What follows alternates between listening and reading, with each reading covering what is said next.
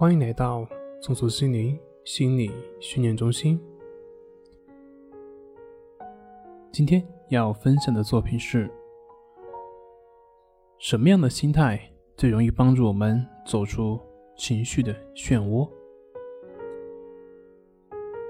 什么样的心态最容易帮助我们走出情绪漩涡呢？什么样的心态最容易让我们坚持下去呢？李阳在创立疯狂英语之前，他每天早上在南州大学疯狂说英语。很多人会认为李阳是为了提高自己的英语水平，但其实他是为了练胆，他想提高的是自己的胆量。李阳本身是一个腼腆内向的人，一直在大学都是这样。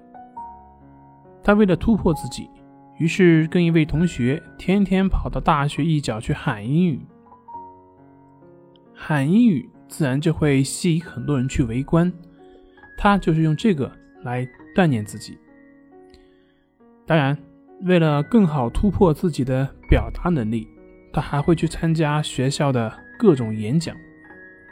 只是在这个过程当中，他无意中发现自己的英语竟然莫名其妙就超神了。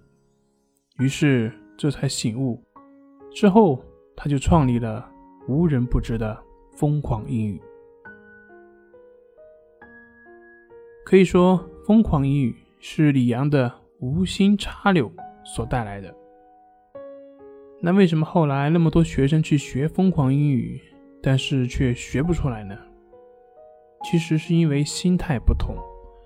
学生去学疯狂英语根本上是为了提高英语成绩或者是口语水平，而李阳当年喊英语，他根本就不是在意自己的英语水平，他在意的是自己脸皮厚不厚，胆子大不大，能不能坚持。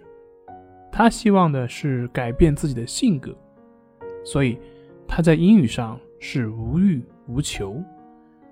反倒是这种无欲无求的态度帮助了他，让他的英语呈爆发式的进步。那为什么他没有目的心，反而英语提高最快呢？大家都知道，汉语是这个世界上最难的语言，可是小孩子却能够用2年的时间就做到基本沟通没有障碍。那为什么长大了之后学英语，却花了很多时间，但是却学不好呢？其实很简单，就是因为量的积累。小孩子在汉语的环境下生活，所以每时每刻都在听汉语，说汉语。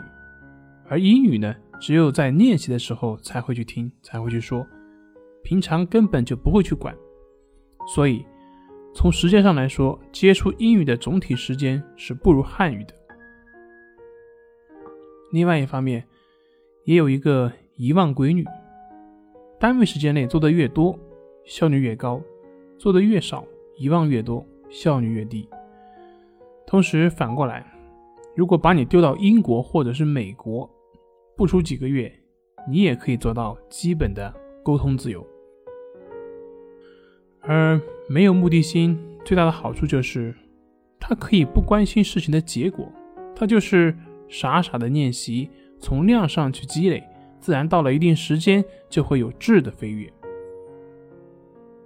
如果目的性很强，第一次没有效果，你还可以坚持；可是打击的次数多了呢，你还能坚持下来吗？在这个过程中，目的性越强，对于结果越期待，受打击的程度就会越大，放弃的概率就会越高。这就是为什么同样都是去学英语，而李阳学出来了，其他学生没有学出来的根本原因。有这样的一个小故事，一只小狗跟它的狗妈妈说，我追不到自己的尾巴。那狗妈妈说，只要你往前走，你的尾巴就会跟着你。这个尾巴就是我们所期望的效果，你越追求效果，你离效果越远，你不去追了，它反而会出现。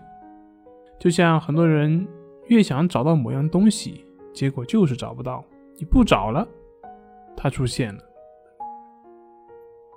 所以对于技能的学习，最好的状态就是不去计较结果得失，只是去坚持做量的积累。这个方法适用于学英语，同样适用于心理调整，也包括关系法的练习。放下心里的期待，傻傻乎乎干，半年再回头看，你会遇见一个全新的自己。好了，今天就分享到这里，咱们下回再见。